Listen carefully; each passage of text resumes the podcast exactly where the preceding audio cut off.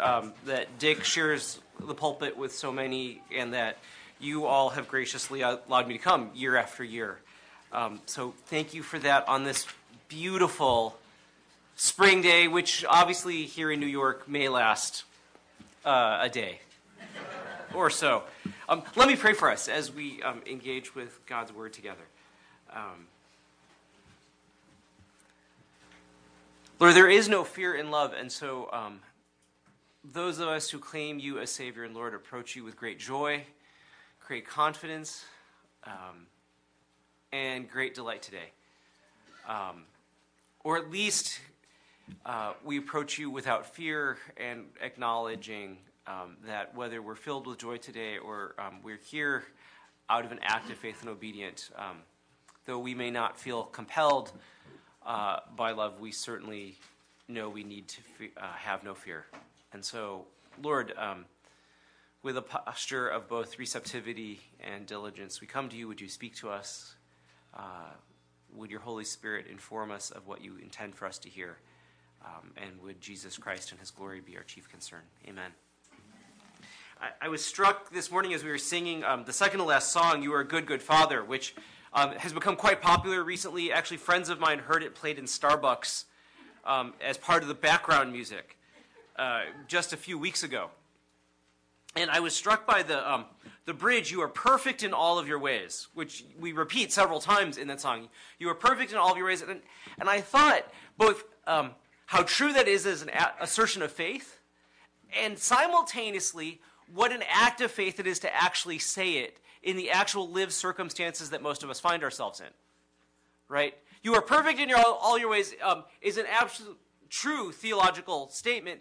And yet for some of us, I suspect, when you look at the actual life you're living and the actual circumstances you find yourself in, there are enough imperfections in the setting that you're in or the experience that you're having uh, that you are asserting it as an act of faith. Um, and you're singing it because uh, you believe it to be true in the abstract, and you're longing to experience it in the actual ways that life is going.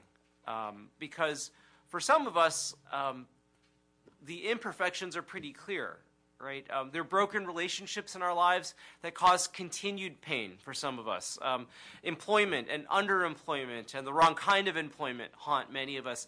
Um, ill health uh, is a challenge, or declining health, or the ill health of a family member, or a difficult situation at work. Um, And if we're going to assert you're perfect in all of your ways, um, unless you want to be blinded to the reality you find yourself in, you have to actually wrestle with, how do I know that God is good and that he's trustworthy? Um, and fundamentally, then part of the act of faith for us is, um, how do we continue to believe that God will do what he has promised to do? The challenge, of course, is that uh, Scripture doesn't actually make a lot of individual promises for us. Greg Jao, you will have X, Y, or Z, right? It's in the, I don't know, nineteenth book of Greg Jao or something at the end of Scripture. That, that doesn't happen for us. But there are these greater promises that God makes to his people, right? That he's guaranteed in some way that one day we will be Christ-like, perfect before him, um, and that the very work that Um, raise Jesus Christ from the dead is at work within us. And for those of us who struggle and think, wow, um, I could use a bit more resurrection power and a lot more Christ-likeness, and I'm not sure I'm going to get there, right? The confident assertions in Revelation that he will make all things new and he will wipe away every tear from our eye, that he will be with us, right? Uh, and never forsake us is something that some of us just think, I want to experience that more deeply and more palpably and more regularly. And you can find yourself grappling with that. And it's in light of those larger promises that he makes that you go, I know you don't promise me a job, but I would settle for knowing you're with me right now. So how do we have confidence um, that God will actually be true to who he is? And that brings us to this idea of um, covenant, um, that and um, how and what kind of covenants does God make? Now, covenant is a funny term. We don't use it much now um, other than in real estate transactions. Um, if you've done some real estate work or bought a house, um, often there are covenants, um, restrictive covenants on what can be done with land or with buildings. But essentially, covenants are agreements, um, guaranteed promises, essentially. And in the Old Testament times, um, I want to pay attention to three aspects of what make up a covenant. One, obviously, there have to be parties involved, right? There's somebody, um, often two parties who are making mutual promises to each other. Right? Because without people involved, there's no real covenant. Um, but you actually have to have people involved. That seems self-evident. There is a promise involved in covenants, and usually in the Old Testament times, covenants could be both um, promises of things I will do positively for you, I will give you this land in perpetuity, but there could also be promises of um, punishment if you failed to live up to your side of the covenant. So often in um, covenants between Uh, kings and vassals, there would be, I will give you this land in return for X. If you fail to do X, I will punish you in these ways. And the person would agree on their side of the covenant, I will receive this and do this for you, and if I fail, uh, you will punish me, and if you fail to do it, um, I have legitimate right to rebel or do something evil. And then there's a guarantee. What were the consequences? And um, as uh, was noted earlier, um, the sacrifice that accompanied covenant making, Um, and it was not uncommon to uh, cut things in half. Um, this passage talks about animals, but um, in some ancient Near Eastern texts, you'd cut people in half, usually slaves, to demonstrate how serious you were. And as you um, separate the halves of the body, this is a little graphic, you would walk through the middle. And what happened um, at various millennia throughout the uh, Old Testament times is as you were walking through, part of the covenant-making process was, in some cases, to say, may this happen to you, well, no, may this happen to me if I break my covenant with you, right? May I be sundered or killed in the same kind of way. So covenants often had these parties who were involved, right? Promises that were made and guarantees. Uh, what were the consequences? Did it happen? So I want to look at this covenant, right? This, um, this, um, first time that Scripture says God made a covenant with Abraham, because really the entire trajectory of Scripture begins to bend at this point on. Now, God makes promises in Genesis twelve to Abraham that your children uh, and descendants will be as vast in number as the stars in the sky, and they will be a blessing to the nations. And almost anybody who works in missions will say that's really kind of the trajectory where God begins to talk about the redemption of the nations and their blessing, right? But it's here that God starts to make this promise. And um several commentators that I was studying um, as I was preparing the sermon today said this is the most significant thing that will ever happen to Abraham. It occurs in this chapter because God formalizes a covenant, and this covenant then becomes um, the touchstone through everything that happens in the rest of the book of Genesis and indeed in the rest of the Old Testament as God continues to work out these promises. So let's look again um, at verses um, at the verses from seven to twenty-one. So who are the parties involved?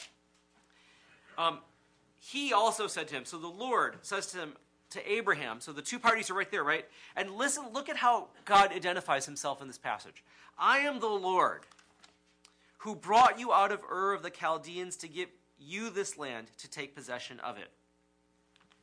Now, the difference between the parties could not be more stark if you're paying attention to what's going on in the story of Abraham at this time. Who's Abraham at the time that God is making this covenant with him, right? Abraham is essentially um, a immigrant uh, who does not have residency anywhere.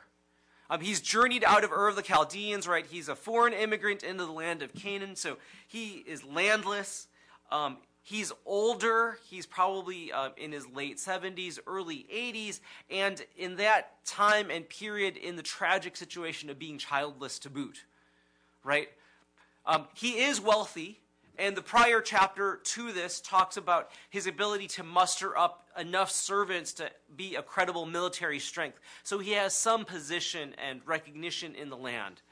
But as you look at his own situation, being old and childless, he has nothing in terms of God's promises that were made in Genesis twelve that he would have um, inheritance of children, much le- any child, much less enough children um, to be like the sands of the sea.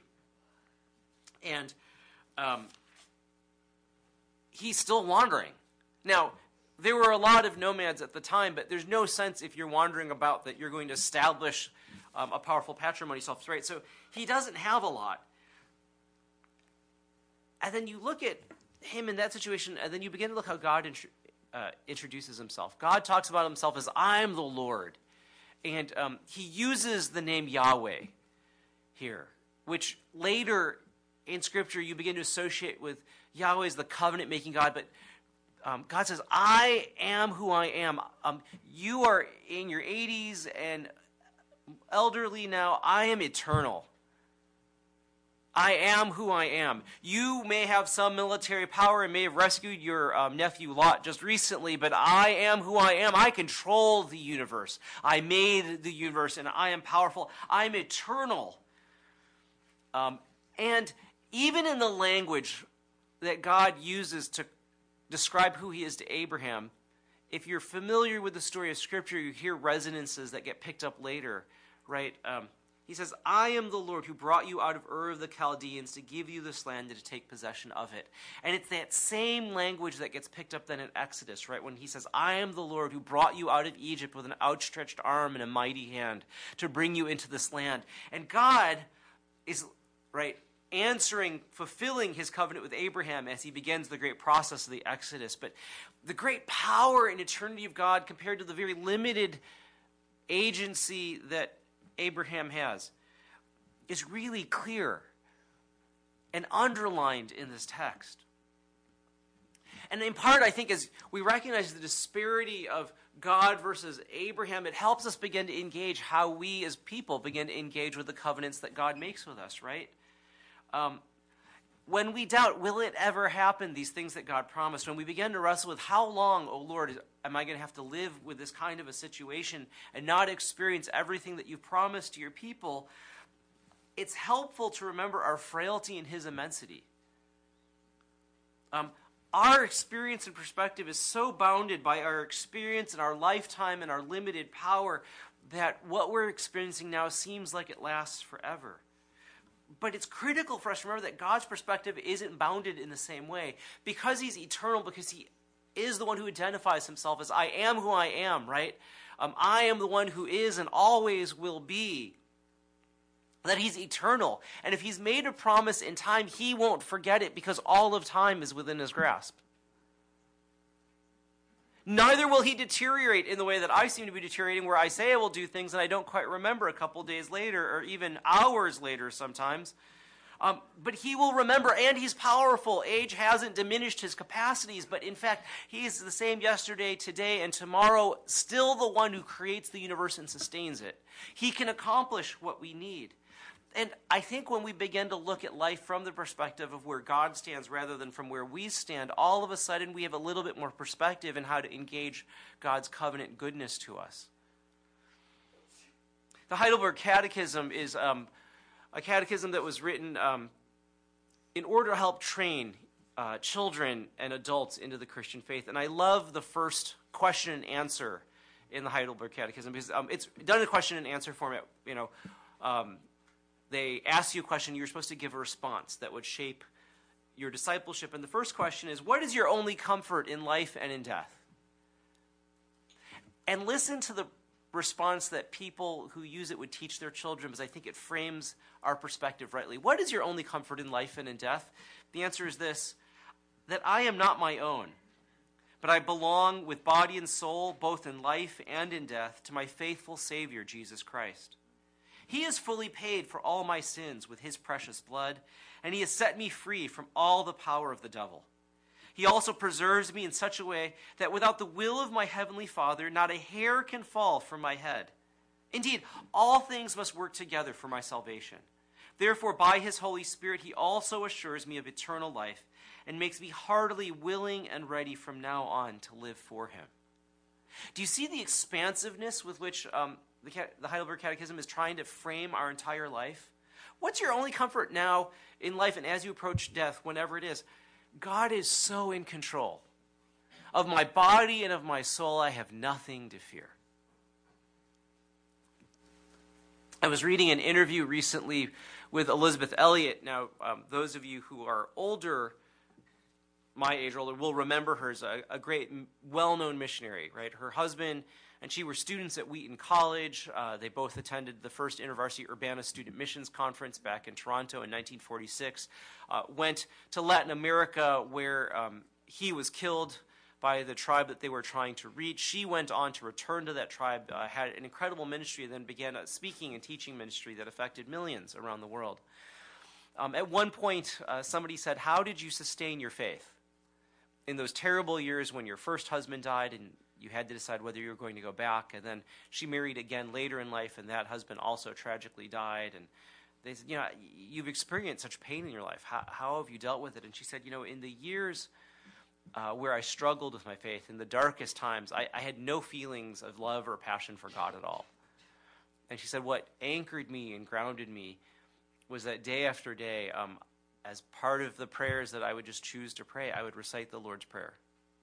And she said, in the seasons where I knew nothing about God's goodness, or exper- at least felt nothing of God's goodness, in the years and seasons where his love seemed so distant and my pain seemed so present, having to say every day, I believe in God the Father Almighty, the maker of heaven and earth, and in Jesus Christ, his only begotten Son, our Lord, who was conceived by the Holy Spirit, right, born of the Virgin Mary, who suffered under Pontius Pilate, who...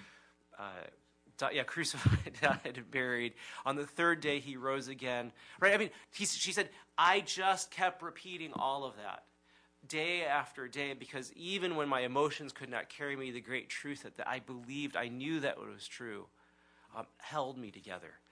And part of what happens as we think about covenant from the perspective of the church is we remember um, the one who makes the covenant with us is the eternal one, who actually helps us and sustains us in the difficult times.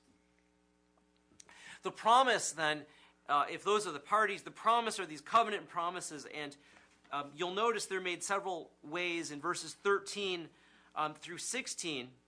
After um, the sun sets and Abraham falls into a deep sleep, then the Lord says, "Know for certain that for four hundred years your descendants will be strangers in a country not their own, and that they will be enslaved and mistreated there. But I will punish the nation they serve as slaves, and afterward they will come out with great possessions. You, however, will go to your ancestors in peace and be buried at a good old age. In the fourth de- generation, your descendants will come back here, for the sins of the Amorites have not yet reached its full measure." And then he says um, again in verse eighteen, "To your descendants I will give this land, from the Wadi of Egypt, or the river of Egypt, to the great river Euphrates, and the land filled with all of the ites." Um, and it does two things, these promises to Abraham. One, it confirms to him what was said earlier in verse fifteen. I promise you, I know you have no kids right now, but you will have descendants. And they're going to be really numerous. And these descendants will come back to the land that you're journeying in. And so, trust me, this land will be yours, even though you don't own much of it right now. In fact, own nothing of it right now. And so the twin pillars of this covenant are being established, right? You will have immense descendants, and this land will belong to them. A quick note, you'll notice God says, like, um, I'm not bringing them back right now, because in verse um, sixteen, the sin of the Amorites have not yet reached, uh, has not re- yet reached its full measure. The Amorites were the dominant group that lived in the land of Canaan at the time. And what God seems to be saying is, um, I'm not ready to bring Israel into the land fully yet, because um, the Amorites haven't gotten as bad as they're going to get. And it, sooner or later, I'm going to judge them, and your return to the land will be the way I judge them. And it's, in fact, this verse that helps interpret what you begin to read in the um, Exodus, uh, well, not really Exodus, in um, Judges and Joshua, as you begin to see Israel invade the land. Um And God gives these terrible terms, right, to them that you're to execute everybody who's there. And there's not a lot of explanation other than the purity of Israel in Joshua and Judges. But if you go back to this passage, what God seems to be indicating several hundred years in advance is that will be my act of judgment for the sins of those people, right? So it's a helpful interpretive lens uh, as you read through the Old Testament. But what I want to point out about this promise is that it's fascinating. Um, if you're Abraham and God makes this promise, you're like, excellent, I'm still going to have descendants. You've promised it twice now in the same chapter, if he's really thinking that way. Um, Isaac will not be born for twenty plus more years. So they're going to wait. Now, I suspect in this congregation, um, some of us have experienced um, infertility, and you know um, every year is agonizing. And twenty years, especially when you're in your eighties, is, is doubly agonizing. Um, and then think about what God says when he goes, your descendants will not return to this land for four hundred years. God kind of just tosses off the number. Um, not just four hundred general pleasant years, but four hundred years of long oppression. And um, in fact, we know they're not going to occupy the whole of the land from the river, the river of Egypt all the way north to the Euphrates, really until David rules that land, which is a couple hundred years later. It's hard to imagine four hundred years of waiting, isn't it? four hundred years ago this year, William Shakespeare died. Like, I, I know it happened, but... And, and and maybe, you know, uh, Jillian Peter, because you lived in England and Shakespeare seems more real, like that makes sense. But, you know, like, because, right, uh, you there's more Shakespeare stuff than just plays here. But can you imagine what it would be like in Shakespeare's lifetime to be told, four hundred years from now, I'll fulfill that promise I made to you? Right? I mean, in the year two thousand four hundred sixteen... we'll complete that project that we were working on. Like, it, it's this immense amount of time. It's so hard to imagine. And I appreciate that because I have a five-year-old, um, Kirsten, and um, Kirsten is desperate to have two things. One, um, she's desperate to get a pair of um, flats uh, because she mostly have gym, gym shoes right now, but she sees her older sister, Madeline, uh, wear flats to school, and she's just, can I please have flats? And we said, you know, um, we're getting to the summer. We're going to buy you sandals first. Why don't we wait till September when school starts, and then we'll buy you flats as part of your school shoes. And she cannot imagine waiting until September, right? And she's like, but it's so far away. We're like, it's just September. You know, um, we call her Mei Mei, younger sister in Chinese. Mei Mei, it's just September. It's not that long. But she's like, I can't wait that long. And then her other prayer that she prays nearly daily now is, Lord, please let me get glasses. Let my, make my eyes bad so I can have glasses. Because everybody in our family... Um, has bad eyesight, and Madeline has had glasses for a year, and she's desperate, so desperate to have glasses. And we're like, and Madeline's like, don't pray that prayer, Mei Mei. I prayed it. I hate glasses. But she's like, you know, please. And we're like, we'll get your eyes checked in September, but don't worry. You don't even have to pray for this one. God is going to give you bad eyes. Now, you know, it's kind of amusing because she's five, and we all kind of laugh like, you know, September, we, like, it's just around the corner, but when you're five years old, that's one-tenth of your entire life that she has to wait until she gets glasses. And if you think, really, for the first two or three years of her life, she really has no actual memory of what happened. I mean, it's dubious whether she had a memory of last month. But, I mean, if you think of really, as a five-year-old, she's only had two or so years of actual living, working memory. That's one quarter of her entire life we're asking her to wait for flats. And the opportunity to get our eyes checked. Those of us who are older, um, six months passes so quickly, and even at my age, right, as I, I'm moving close to fifty, twenty years doesn't seem so long anymore. Because I remember twenty years ago, and that seems just like a few, like a year or two ago that, you know, I had finished... What was I doing then? I mean, I, I was way past finishing law school. Right? I mean, I, I've been on staff twenty years with InterVarsity. It just seemed just a few years ago. And if you're God who's eternal, four hundred years really does go by. But it, if we if we sit where God is sitting, right? If we allow our minds to be shaped by God's perspectives, if we allow our hearts to be shaped by the things that shape the heart of God, right? If we actually say, how do I have the mind of Christ in this matter? This larger eternal perspective then begins to really reframe how we experience things. It doesn't diminish the actual pain that we experience here in the world today. It doesn't diminish the sense that this is not how the world should be, that I'm struggling with these issues. But when we realize the covenant-making God has these immense timescapes that he's working on, it allows us to move forward with a boldness, confidence, and a lack of fear that I think is really quite important. Um, I think of the words of Martin Luther King, Junior Um, he was speaking to a crowd of about two thousand people at the Claiborne Temple in Memphis, Tennessee, one um, morning, and he said, you know, I don't know what's going to happen to me now, because he'd been receiving death threat after death threat after death threat, and people had heard, and tensions were rising, but he said, we've got some difficult days ahead, but it really doesn't matter to me now, because I've been to the mountaintop. I won't mind. Like everyone else, I would like to live a long life. Longevity has its place, but I'm not concerned about that now. I just want to do God's will. And he's allowed me to go up to the mountain, and I've looked over, and I have seen the promised land. I may not get there with you, but I want you to know that we as a people will get to the promised land. So I'm happy tonight. I'm not worried about anything. I'm not fearing any man. Mine eyes have seen the glory of the coming of the Lord.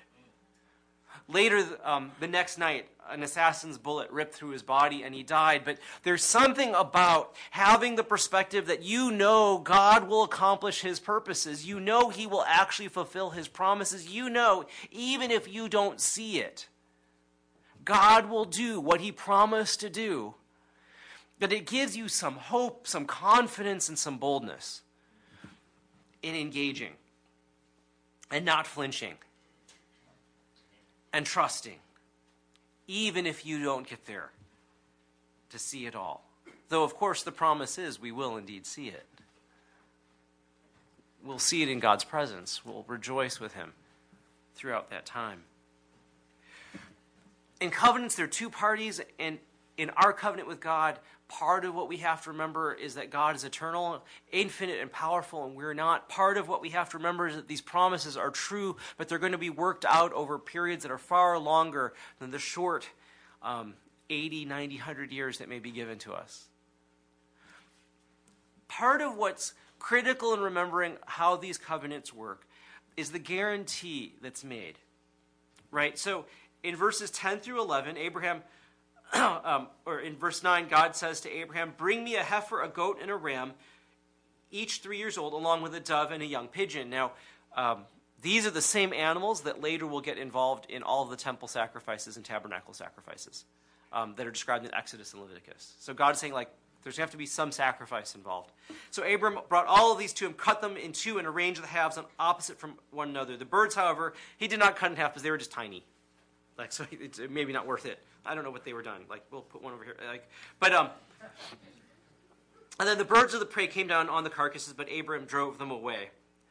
Um, so this one involves a sacrifice. Um, what's stunning and what's different about this covenant, unlike any other covenant that you would have expected to be made, is notice the party that makes the covenant. Um, in verse seventeen. When the sun had set and darkness had fallen, a smoking fire pot with a blazing torch appeared um, and passed between the pieces. Now, it's a little odd. Like, so Abraham's having this dream, and like a torch and a smoking fire pot begin to move in the darkness through the pieces. What's that? But um, if you begin to think through how God has revealed himself and manifested himself through the Old Testament, you begin to realize that darkness and smoke and fire were places where people encountered God. At Mount Sinai, as God is revealing his glory to um, Moses and giving him the commands, when the people of Israel looked at the top of Mount Sinai, what they saw was dark, deep smoke, flashes of light, um, and an overwhelming uh, sense of darkness, right? Um, so much so that some people said it, it looked like a volcano was erupting at the top. And so what this passage literally seems to say is God's presence, darkness, uh, light, and smoke. Uh, God himself walks the path between these two animals.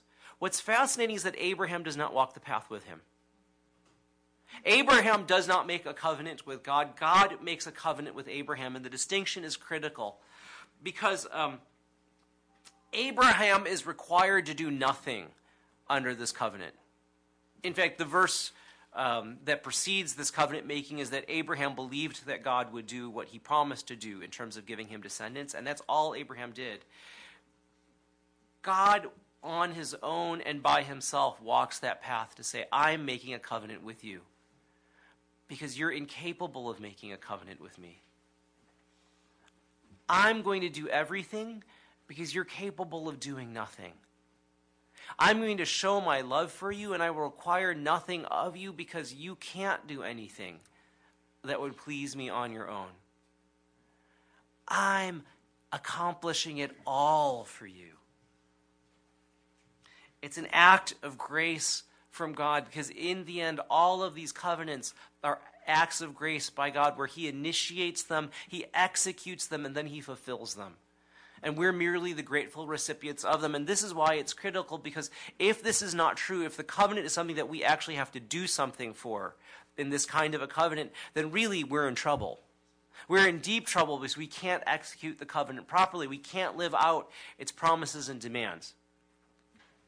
And then we're going to be stuck. And actually, um, the covenants that are reiterated in Deuteronomy point this out constantly, because God's like, and I will bring you into this land, and if you stop obeying these things that I've asked you to do, I'm going to cast you out, and I'll have to bring you back after a couple hundred, you know, after another hundred plus years. But what's striking to me about this covenant is that God does everything for Abraham. It's great news, and this is the theme that gets picked up by Paul again in Galatians and in Romans. God accomplished everything for you under this covenant.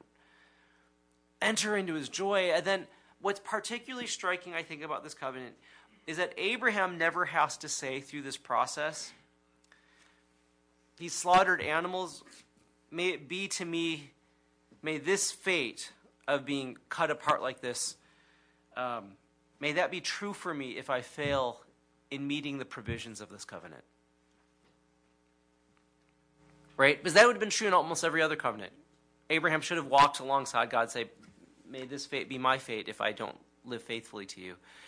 In fact, the only party that seems to say that, at one level, seems to be God.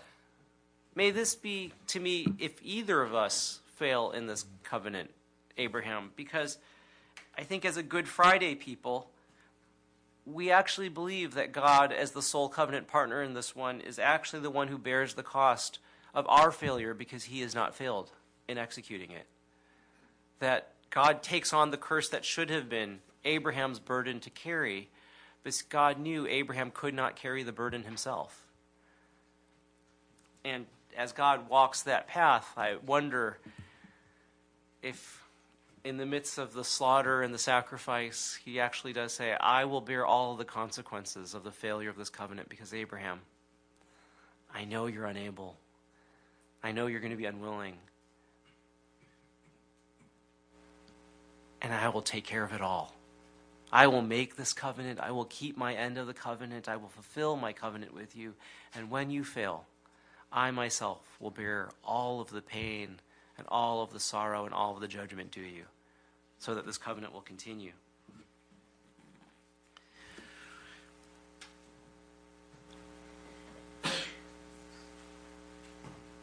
When we wrestle, as we legitimately do, with questions about, so God, how long? And how do I understand my current circumstances in light of your covenant promises to make me Christ-like, to bring, to restore goodness to the world, to allow us to live in shalom in its fullness? We're grounded by the fact that God has made these promises in the form of a covenant. The nature of these covenants remind us that really he is so infinite that he's trustworthy. His promises will be lived out on a span that in our short days on earth, we will never fully be able to see all of what he's accomplishing or doing. And that we're going to be able to trust him in that because he's consistent in his character and his power and his purposes.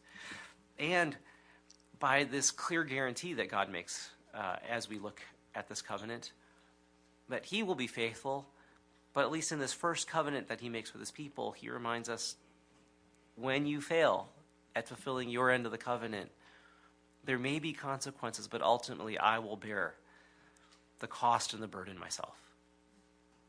And so the covenants then become um, a tremendous vessel, a conduit of good news and grace for us.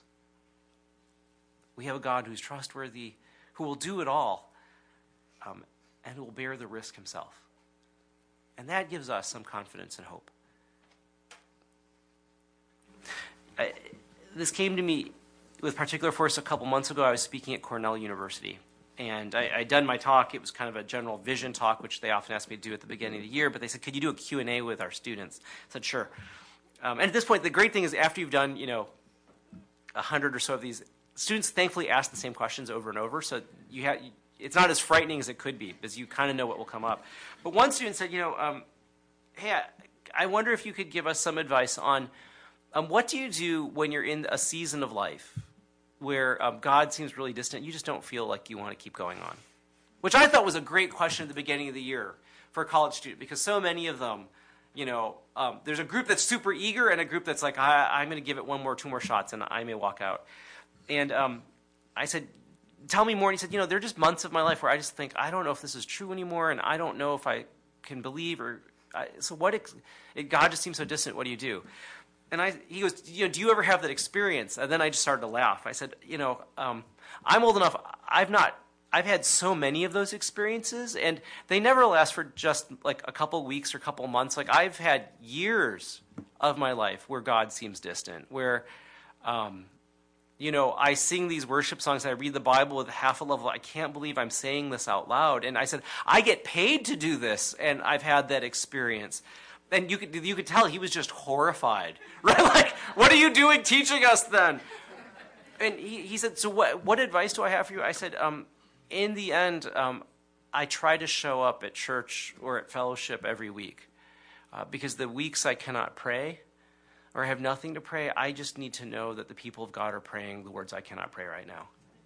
Um, I need somebody to read Scripture to me out loud when I cannot read it for myself because um, when I hear in their voice that they know that God is speaking and I can see in their face the anticipation that God will speak to them during the sermon that I'm going to endure, Um, and they're going to be fed by. I'm carried by their faith when I lack faith. I said the most important thing I've ever done in my times of doubt have been, has been to immerse myself and to be carried by the people of God when I cannot walk any further. And I trust in the months and the years where my faith is strong and vibrant that I'm helping carry other people along with me too. And I said, more than any other discipline or prayer, it's just frankly showing up because it's there when I'm surrounded by the people of God that I remember who he is and I remember he's trustworthy. I remember that my perspective has to be put in the perspective of two thousand years of church history after Jesus Christ rose. And is, and it's that, that community spread out through time that's sustaining my faith there, even when in this five or ten-year period it makes no sense to me. Um, it is, in the end...